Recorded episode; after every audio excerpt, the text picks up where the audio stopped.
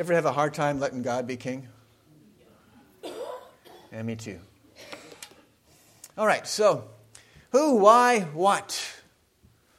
Who, why, what? Those are the three questions we're going to ask today. But as we do that, I want you first to think of three other questions. When you're studying the Bible, so it's so difficult sometimes. I mean, how many of you, like I, can just start reading the Bible, and while you're reading the Bible, can think about what's the next meal, and we're going to go later, and I wonder who's going to win today? Of course, the Saints are going to win, not my Vikings, because they're Vikings. Okay, so that kind of stuff's going to happen. So you might be thinking about all those other things instead of thinking about the word. But there's three questions that I've given you before that I want you to keep working on so you really can grasp what the Bible says. And those three questions are know what, so what, now what? And let's say those together, okay? So it's know what, so what, now what? And we're going to do those things with these questions in our gospel lesson for today.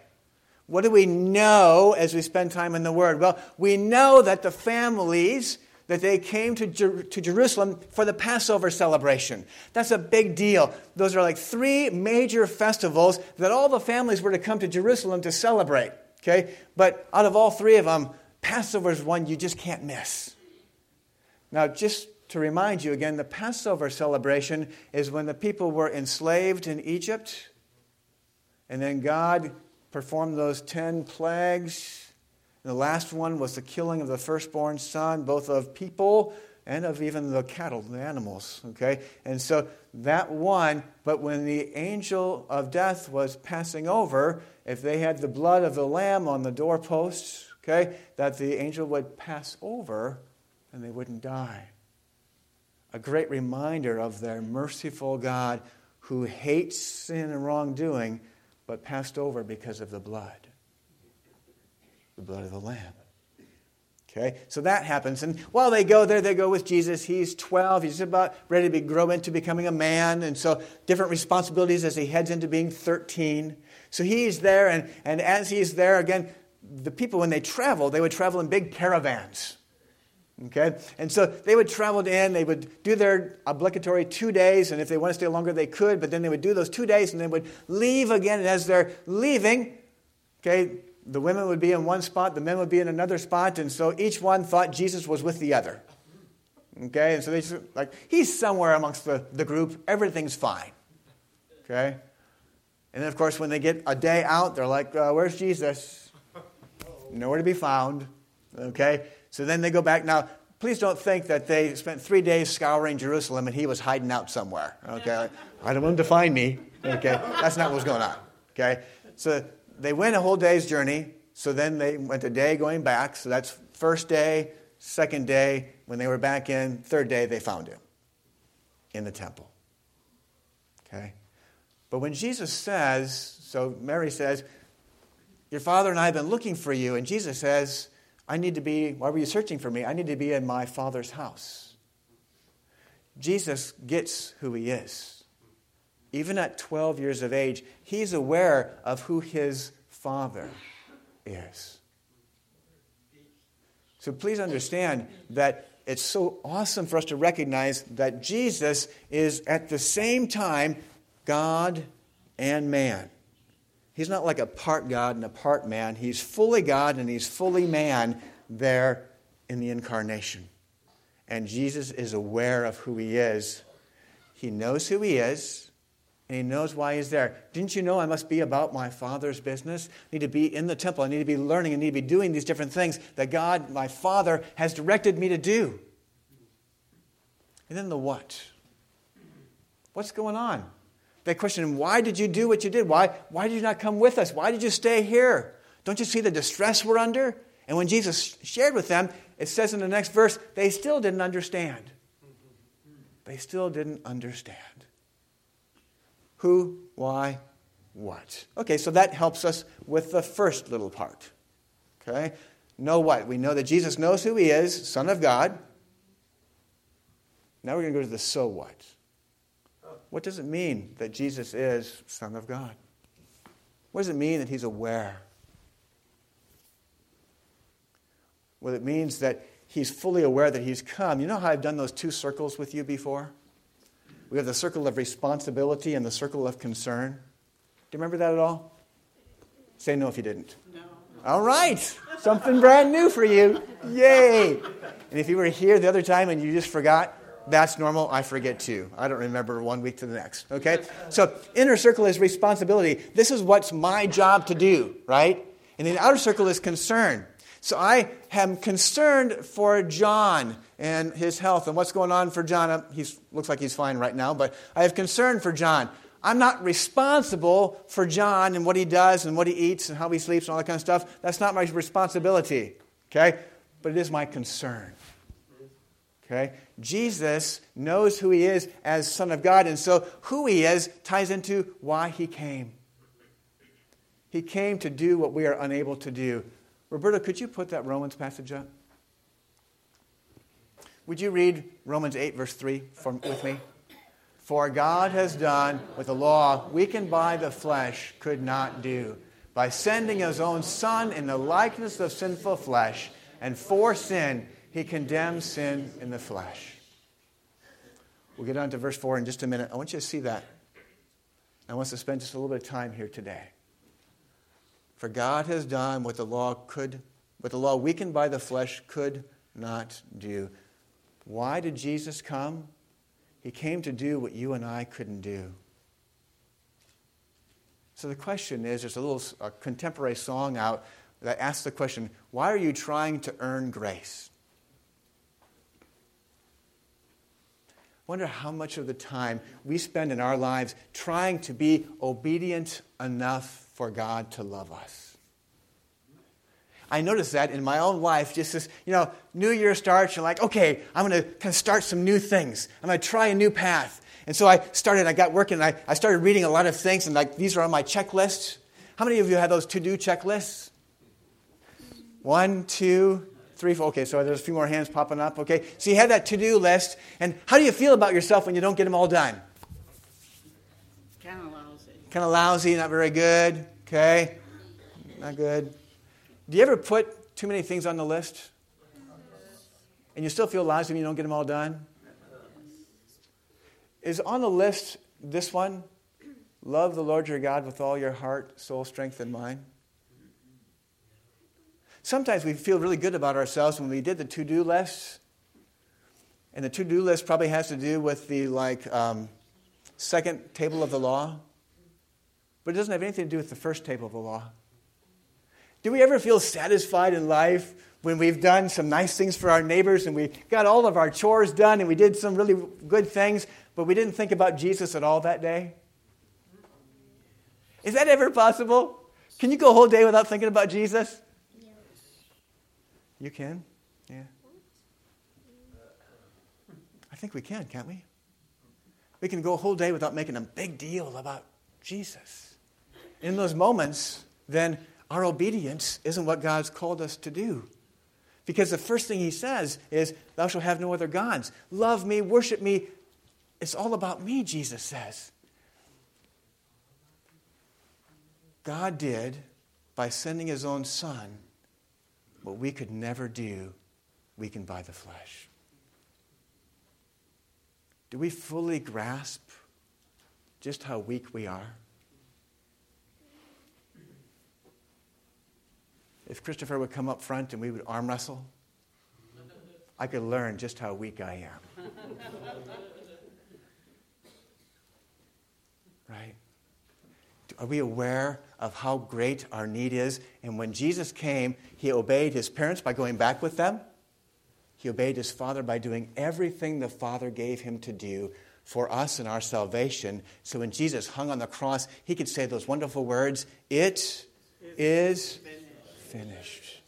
Everything that needed to be done for us and our salvation was accomplished by him. And so we rejoice in our Savior, our obedient Savior, Jesus.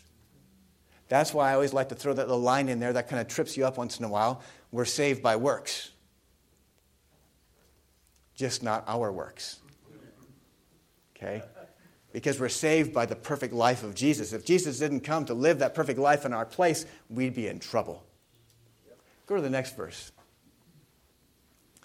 In order that the righteous requirement of the law might be fulfilled in us who walk not according to the flesh, but according to the Spirit. We're going to talk about that in a little bit. But if you look at that right there, the righteous requirement of the law had to be fulfilled. Our God is holy, our God is righteous. We needed to do what was right, and we couldn't, so God sent His Son to do. And we rejoice in that. That's what Jesus is doing. Even as a little kid, He's always doing what's right for us. That's why He came. Now, the next one is um, what? Well, when Jesus was living on earth and he had his disciples and he was doing his ministry, it says in Luke chapter 9 these words. Listen carefully to what I'm about to tell you, Jesus says. The Son of Man is going to be delivered into the hands of men, but they did not understand what this meant. It was hidden from them, so they did not grasp it, and they were afraid to ask him about it. That's Luke chapter 9. Then we get to Luke chapter 18. And he says this Jesus took the twelve aside and told them, We are going up to Jerusalem, and everything is written by the prophets about the Son of Man will be fulfilled. He will be delivered over to the Gentiles. Sorry. They will mock him, insult him, and spit on him. They will flog him and kill him. On the third day, he will rise again. The disciples did not understand any of this. Its meaning was hidden from them, and they did not know what he was talking about. Who? Jesus Son of God. Why? Come to do perfectly what we could never possibly do. What? I don't get what you're doing. What's happening here? I don't, I don't get it. So we know that, so what? He's done what we, what we need him to do, even though we don't always fully understand it. You know what that does for us? You haven't caught quite on yet. What that does for us is it causes the corners of our mouths to go up. Have you noticed that when the heavy burden of living a life good enough for God goes away, that we're set free? I usually talk with people about private confession one on one and say, Have you ever done private confession? Now, if it's not forced on you, but it's just offered to you, private confession is an awesome gift. Do you ever go around where you've asked for forgiveness and you still don't feel forgiven? Have you ever asked God for forgiveness, but you're like, ah, I still don't feel forgiven? Again, this is audience participation time. Ever happen?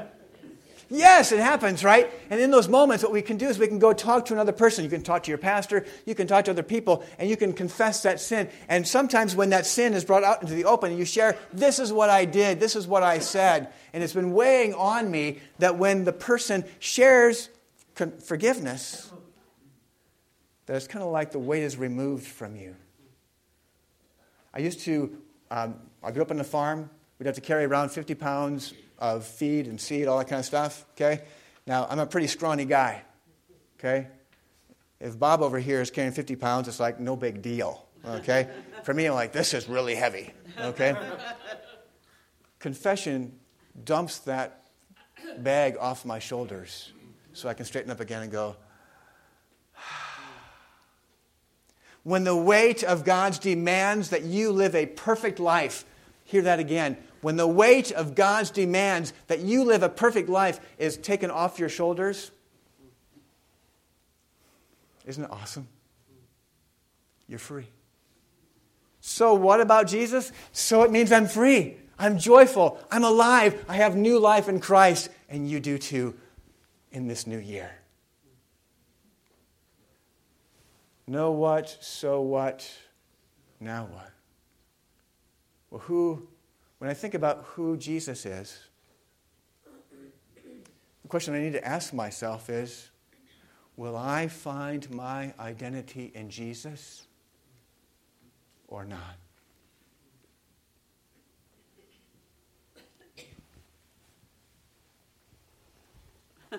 Will I live with great joy in Jesus or not? Do you know what Jesus says? He says in His Word, the work of God is this. Do you know how it goes? Oh, I got a Bible verse you don't know yet. That's so cool. First one ever. Excellent. The work of God is this to believe in the one He has sent, to trust in the one He has sent.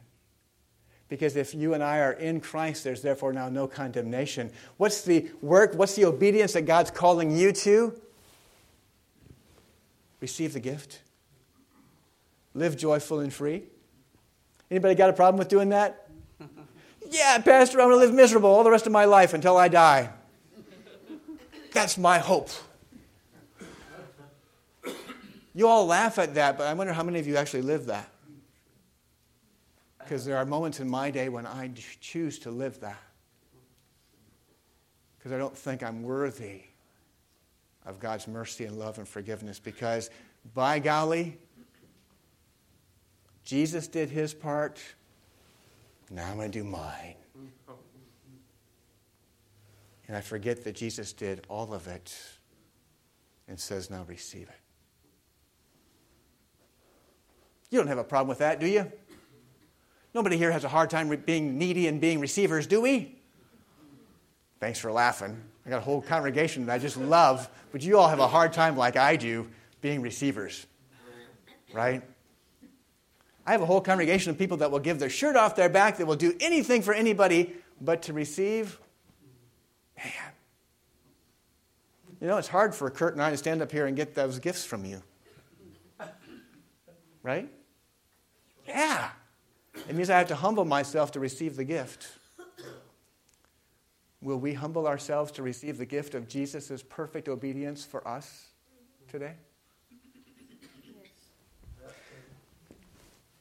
Now what? We live in that, right? And then we see our purpose. What's our purpose? To make much of the one who was obedient for us, right? What do we do now? Luther has some sort of a quote that goes something like this Why, when we were baptized, why didn't God just kill us right then and take us to heaven? What's our purpose now? We live as the new creations we are made in Christ, and we figure out who's my neighbor in need and how can I love him. And that's a perfect response for what God has done for us. Recognizing what's our responsibility and what's our concern. I'm responsible to love you. I'm responsible to do for you, to bear your burdens with you, to walk with you, but I'm not responsible to live your life for you. If you choose to go the wrong way, I'm not responsible for that. I'm responsible to say, that's the wrong way, you shouldn't go there. But I can't live your life for you, right? You can't live your life for me. You need to live. And finally, what? What? What does this mean for us? Well, you know, it's so interesting when you look at Mary's response to Jesus. Why'd you do this to us? Didn't you know you caused us all this distress? There's just this lack of understanding why God would do something like that. Why would God make my life so miserable? Why would God do this certain thing? Why would God not allow me to get this or that? Why would life be so very difficult? I don't understand. What's going on? Nobody here ever says that, right? Remember, I spend time with you. You shouldn't lie in church. You shouldn't lie outside of church either, okay? June Hunt writes this really interesting little book. And she talks in there about God actually has a purpose. Through our, you can't see the title back there, but it's a book called Trials. Can I just read a little bit to you? And again, when I'm asking permission, you know I'm going to do it whether you give me permission or not. Trials are experienced by everyone. 2 Timothy says this Everyone who wants to live a godly life in Christ Jesus will be persecuted. Trials have a divine purpose.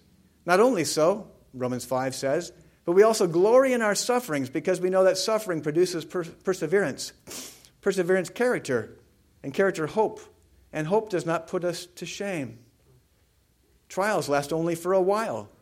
2 Corinthians 4 says, For our light and momentary troubles are achieving for us an eternal glory that far outweighs them all. Trials are controlled by God. 1 Corinthians 10:13 says God will not let you be tempted beyond what you can bear. Trials come with God's grace for endurance. My grace is sufficient for you, for my power is made perfect in weakness. 2 Corinthians 12. And finally, 2 Corinthians 12, verse 10 trials strengthen you in your weakness. I delight in weakness, and insults, and hardships, and persecutions, and difficulties, for when I am weak, then I am strong. And she speaks a lot in here about God's refining fire. What if you knew that in this situation, what's going on here? God is refining me. God's turning up the heat so that He can make me more and more look like His Son, right? Romans chapter 8, 28, 29. God works all things together for good so that we might be conformed to the image of His Son. If you were one who was working with silver or gold and you were refining it, when you look into it, what do you expect to see? Yourself. What would happen if Jesus, through the refining, through the distress, through the hardship, was doing what he could so he could wipe off the dross, wipe, wipe off all those times when I want to be king? So that when he looks into us through the struggles, he might more clearly see himself. I have been crucified with Christ, and now I no longer live, but Jesus Christ now lives in me. Does this make any sense?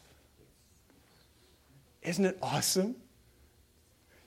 What do we know? We know Jesus came perfectly, the Son of God, to fulfill the purpose that God the Father had for him, even for people who don't understand. So, what difference does that make? It means that Jesus came in that Passover celebration, foreshadowing how he would come one day to be the Passover lamb so he could suffer and die for us so that we would be right with God. And you are. So we can now have a new perspective as we look at all the stuff that happens in life, seeing it through the lens of Jesus. Amen.